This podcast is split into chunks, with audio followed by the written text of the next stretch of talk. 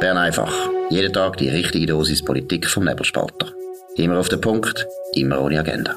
Der Podcast wird gesponsert von Swiss Life, ihrer Partnerin für ein selbstbestimmtes Leben.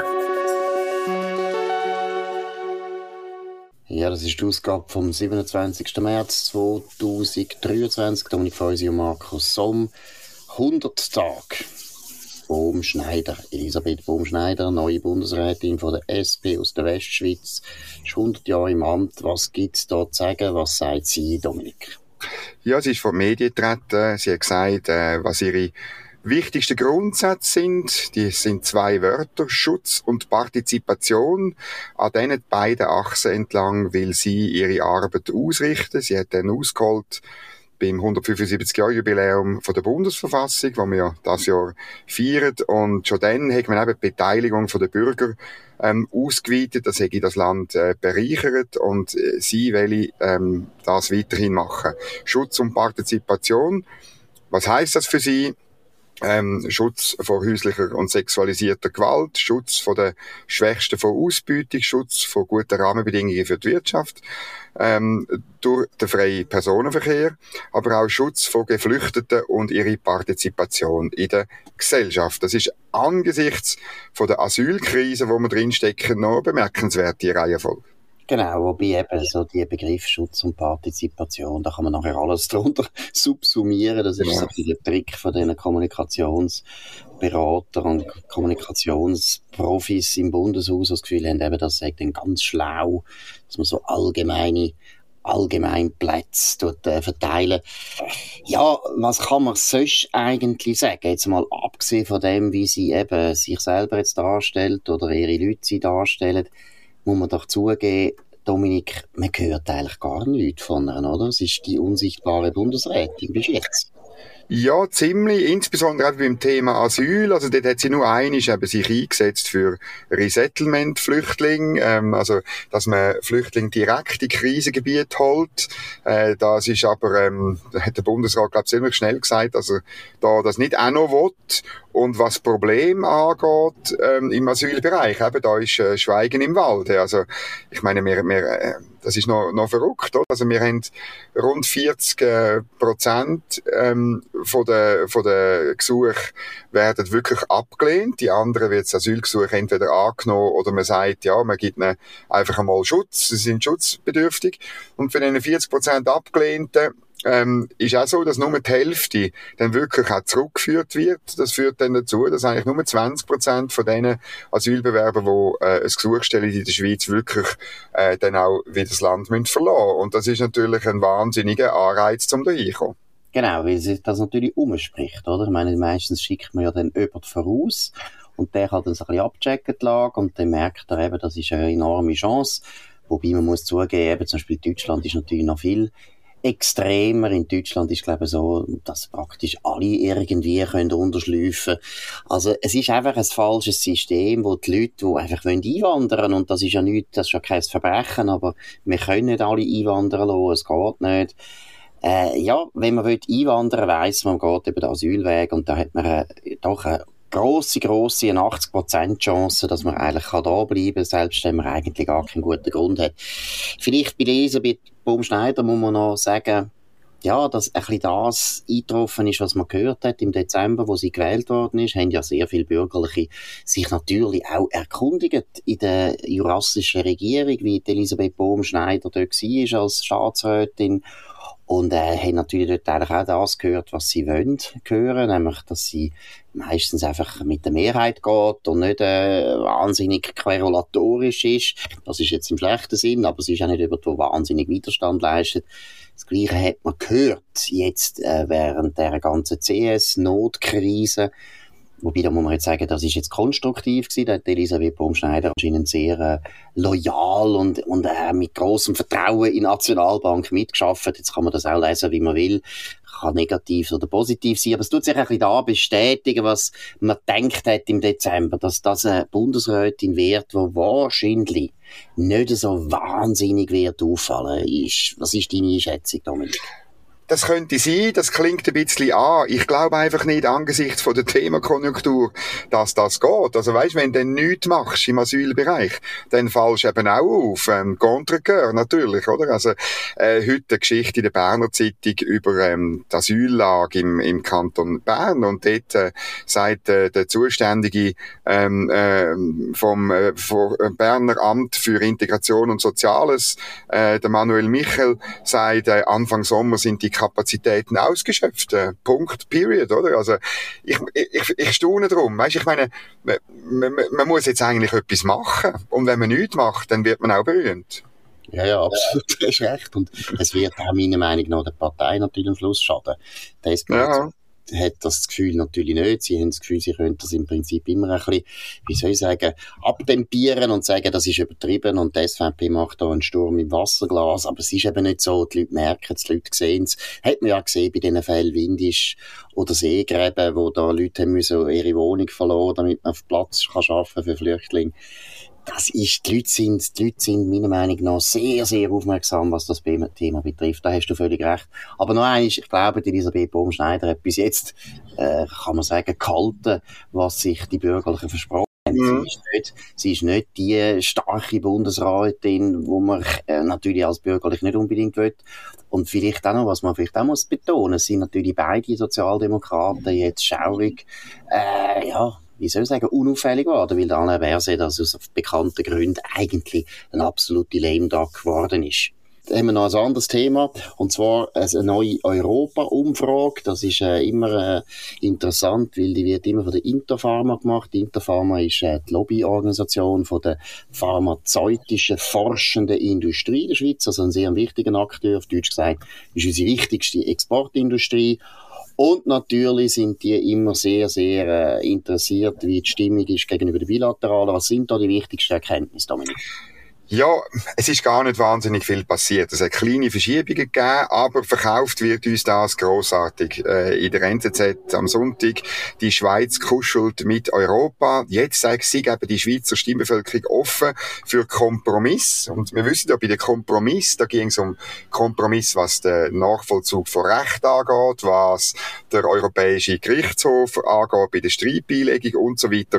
Und wenn man dann in die Daten schaut, ja, dann bleibt von dem Kuscheln und dem Kompromiss Kompromiss nicht mehr wahnsinnig viel. Aber zuerst die Sachen, die wirklich so ein sind. Mehr Stimmberechtigte ähm, haben ein positives Bild von den bilateralen Verträgen, 59 Prozent. Das ist letztes Jahr noch 53 Prozent, 6 Prozent mehr. Ähm, man hat 2000 Leute befragt. Es steht jetzt da gerade nicht sofort am gleichen Ort, wie hoch der, ähm, äh, der, der Standardfehler ist. Der wird irgendwo bei 2, 3 Prozent sein. Also sieht man nicht wahnsinnig viel ist passiert. Dann Mehr Stimmberechtigte äh, sprechen sich für einen Beitritt äh, von der Schweiz zum EWR aus. 60 Prozent, das ist auch nicht viel, 60 Prozent, wenn nichts Konkretes ansteht. Ähm, und, und der EWR ist im Moment, äh, man könnte durchaus auch sagen, leider nicht zur Debatte, sondern es geht ja gerade bei dem Nachvollzug und auch bei der Streitbeilegung um etwas ganz anderes, nämlich die politisch-rechtliche Anbindung an die EU. Und das ist eine ganz andere Währung. Dann hat man gefragt, ein Freihandelsabkommen soll das die bilateralen ersetzen und das ist klar, wenn man so fragt, dann äh, ist das Freihandelsabkommen ähm, nicht populär. Das sind noch 45 Prozent, die das gut finden. Das ist dann eigentlich eher relativ viel. Es sind 20 Prozent weniger, 20 Prozent Punkt weniger, so muss man es klar äußern, als letztes Jahr. Geht man noch ein bisschen tiefer rein, dann ist, dann ist schon interessant, oder? Also es wird, es wird immer noch, es wird immer noch ganz klar zum Ausdruck gebracht, dass wir ein Problem haben, nämlich ähm, 65 äh, Prozent der Stimmberechtigten stimmen der Übernahme von EU-Recht zu, wenn dabei das Referendumsrecht bleibt. Und je nach Streitbeilegung gibt's das äh, nicht mehr oder nur auf dem Papier faktisch. Also wir könnten im Referendum irgendein ein blödes EU-Regulierung zwar ablehnen, aber ähm, wir kommen sofort beim äh, Gerichtshof von der Europäischen Union dran. Und das, ja. genau das ist relativ unpopulär. Nur 55 Prozent finden, der Europäische Gerichtshof äh, soll dort eine Rolle spielen. Also, wie ich meine, genau ist das eigentlich fast die interessanteste Aussage, wobei eben, wir haben ja auch unseren Bias, aber du hast es vorher erwähnt, ich meine, das ist ja eigentlich der Beef. Und da geht's ja. Die dynamische Rechtsübernahme ist ja deswegen für uns das Problem, weil es die direkte Demokratie am Schluss aushebelt. Das ist der Punkt, oder? Und deshalb ist das nicht so populär. Und wenn immer noch so viele Leute eben sagen, wir wollen das Referendumsrecht behalten, und ich finde es schön, dass die Leute eigentlich das so deutsch und deutlich sagen, dass nämlich um das geht, weil Behörden und der Bundesrat und vor allem unsere Diplomaten und vor allem auch die Eurotour tun ja das Wort Referendum ja nicht benutzen, weil sie ganz genau wissen, da wissen die Leute genau, was sie meinen. Und sie tun eben lieber dann sagen, dynamische Rechtsübernahme, dynamisch ist ein positives Wort, das hat man gern, dynamisch ist immer gut. Aber wenn man sagt, du kannst nicht mehr abstimmen, du hast kein Referendumsrecht mehr, tönt das sehr negativ. Also ich würde jetzt sagen, aus einer Sicht von der Euroturbos ist die Umfrage ein ganz schwacher Trost. Also, weil, man kann ja das mit der Bilateralen, dass sie sie so positiv sehen, kann man auch anders legen, auslegen. Man kann nämlich sagen, hey, die Leute sind ganz zufrieden. Die Leute haben das Gefühl, es läuft gut. Sie haben gar nicht das Gefühl, es sei da eine Krise. Genau. Also das ist natürlich so. Die jetzigen Bilateralen, die sind immer populär gewesen. Die sind auch bei mir populär. Die finde ich auch gut. Äh, die bedeuten nämlich äh, privilegierten Marktzutritt eben ohne Nachvollzug von EU-Recht und ohne EuGH. Darum ist das auch gut. Aber mit dem kannst du dir nicht irgendein Kuscheln anschreiben, eigentlich, wenn, wenn ehrlich bist, ähm, für etwas, wo etwas ganz anderes ist. Wir haben es gerade in Bern einfach schon mal gesagt.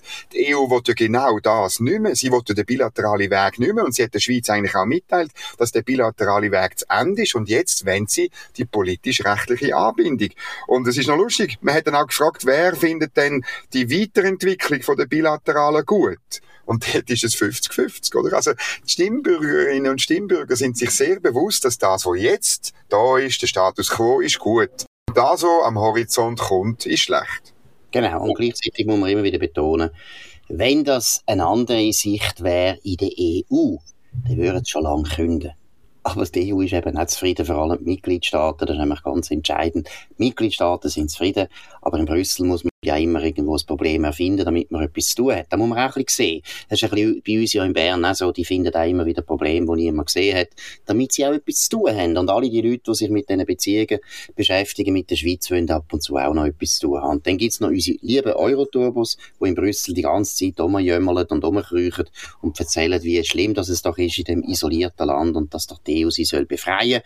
Diesen Leuten muss ich einfach sagen, ziehen doch um zieht doch um auf Brüssel, das steht da schön, gute Stadt, gute Küche, gibt keinen Grund, dass ihr arme Sicher da in Bern müssen, die ganze Zeit äh, in dem isolierten Land müssen darben. Gut, jetzt haben wir noch ein anderes Thema, kurz äh, vielleicht ein Aufwisch.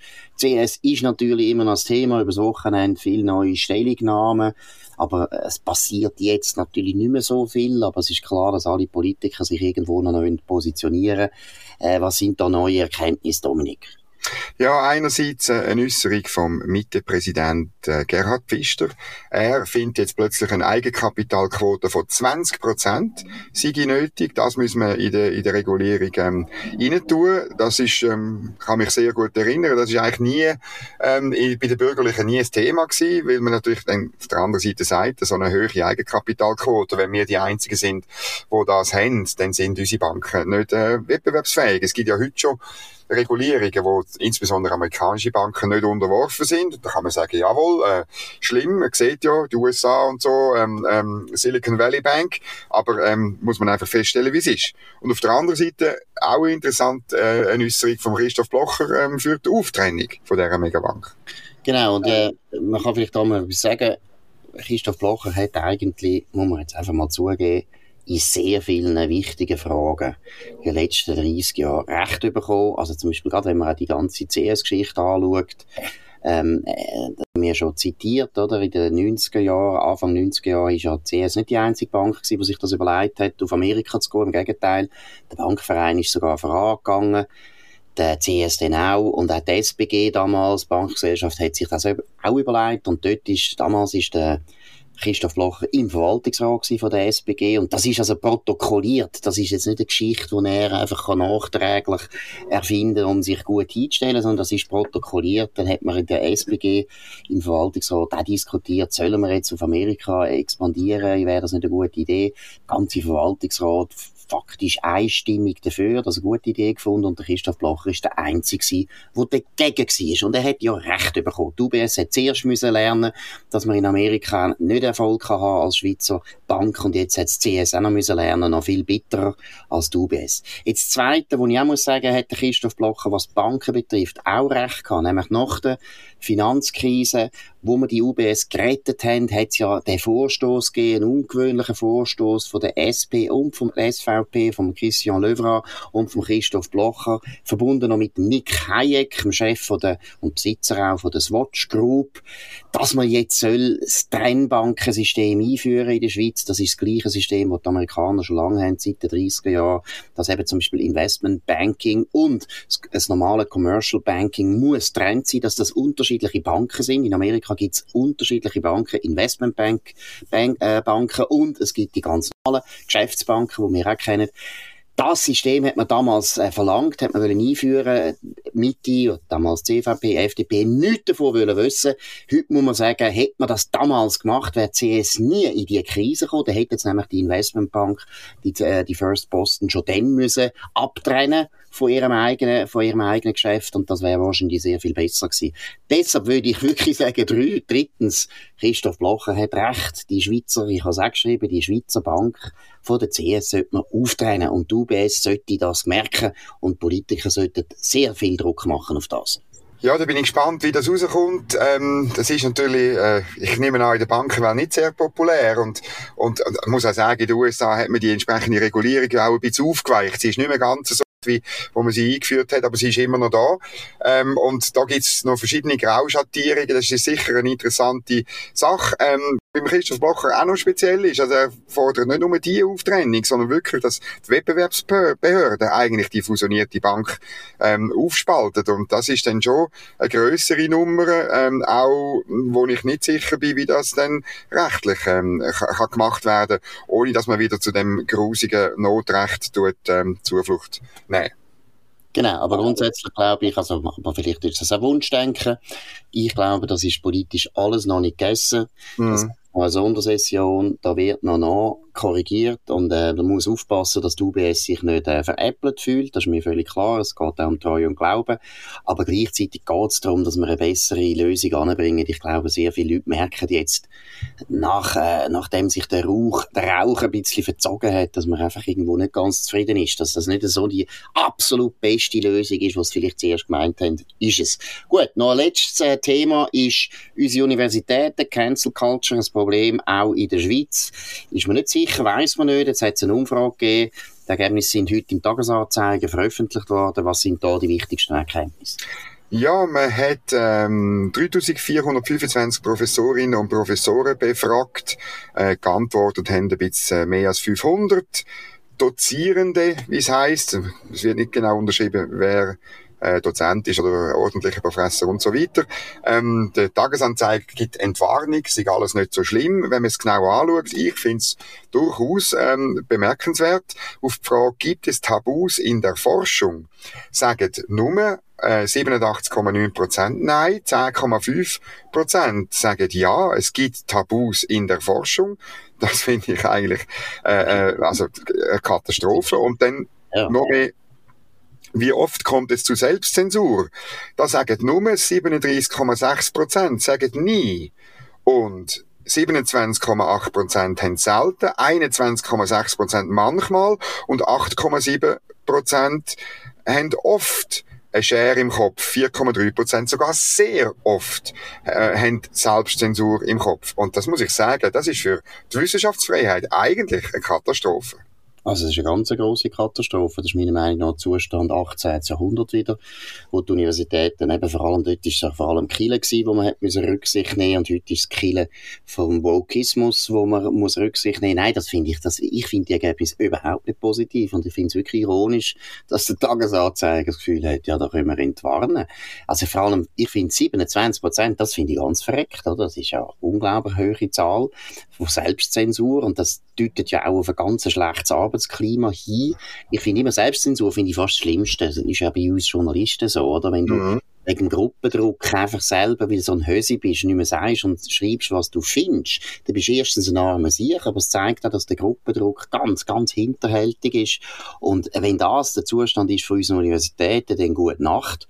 Und 10% haben das Gefühl, es gäbe keine Forschungsfreiheit mehr. Das finde ich wahnsinnig. Das ist also Galileo Galilei-mäßig. Und da würde ich jetzt behaupten, das ist in den letzten 150 Jahren nie mehr in dem Ausmaß der Fall gewesen. Gut.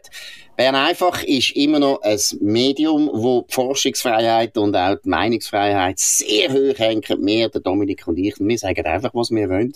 Und genau. vor allem tun wir uns gegenseitig nie zensieren, was vielleicht einmal, vielleicht noch gut wäre. Wir würden uns einmal ein bisschen zurückhalten. Nein, grundsätzlich zensurfreies Medium. Deshalb tönt das abonnieren. Das ist es gewesen, Bern einfach auf nebelspalter.ch. Tönt uns abonnieren auf nebelspalter.ch, Spotify, Apple Podcast und so weiter. Vor allem auf dem Podcast, wo ihr jetzt uns gerade gelost haben, das ist das Naheliegendste. Tönt uns weiterempfehlen, tönt uns äh, hoch bewerten. Wir hören uns wieder mal zur gleichen Zeit auf dem gleichen Kanal und wünschen jetzt eine gute Zeit. Das war Bern einfach, immer auf den Punkt, immer ohne Agenda. Gesponsert von Swiss Life, ihrer Partnerin für ein selbstbestimmtes Leben.